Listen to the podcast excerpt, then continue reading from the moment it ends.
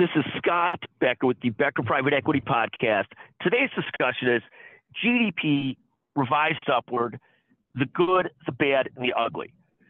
The third quarter gross domestic product was revised upwards to 5.2%. And that, of course, is a very robust growth number, particularly in an economy where interest has been rising so aggressively, uh, and the Fed funds rate is up to 525 to 550 basis points.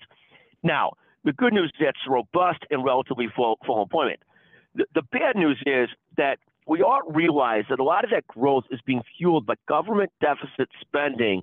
And so the reality is it's not necessarily real growth or it's not sustainable growth because sooner or later you got to stop borrowing to get growth. The ugly is that the story of China's growth over the last couple decades a lot of it was real growth as they tried to move to a, you know a more urban civilization, more technology-driven civilization, a little bit more business-driven.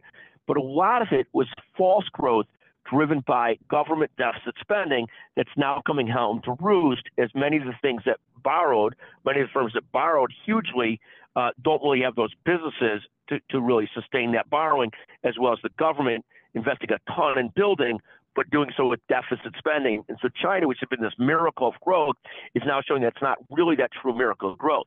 When I see this 5.2% GDP here, which is an outrageously high number in a high interest rate environment, I'm reminded of that, that a lot of this may be ugly and artificial versus real. So that's really the story of this. I sort of like the glasses half full, the glasses half empty. The glasses half full, GDP growth 5.2%, terrific.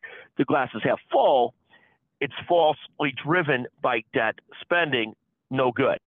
In any event, thank you for listening to the Becker Private Equity Podcast, and thank you to our producer today, Chanel Bunger. Thank you.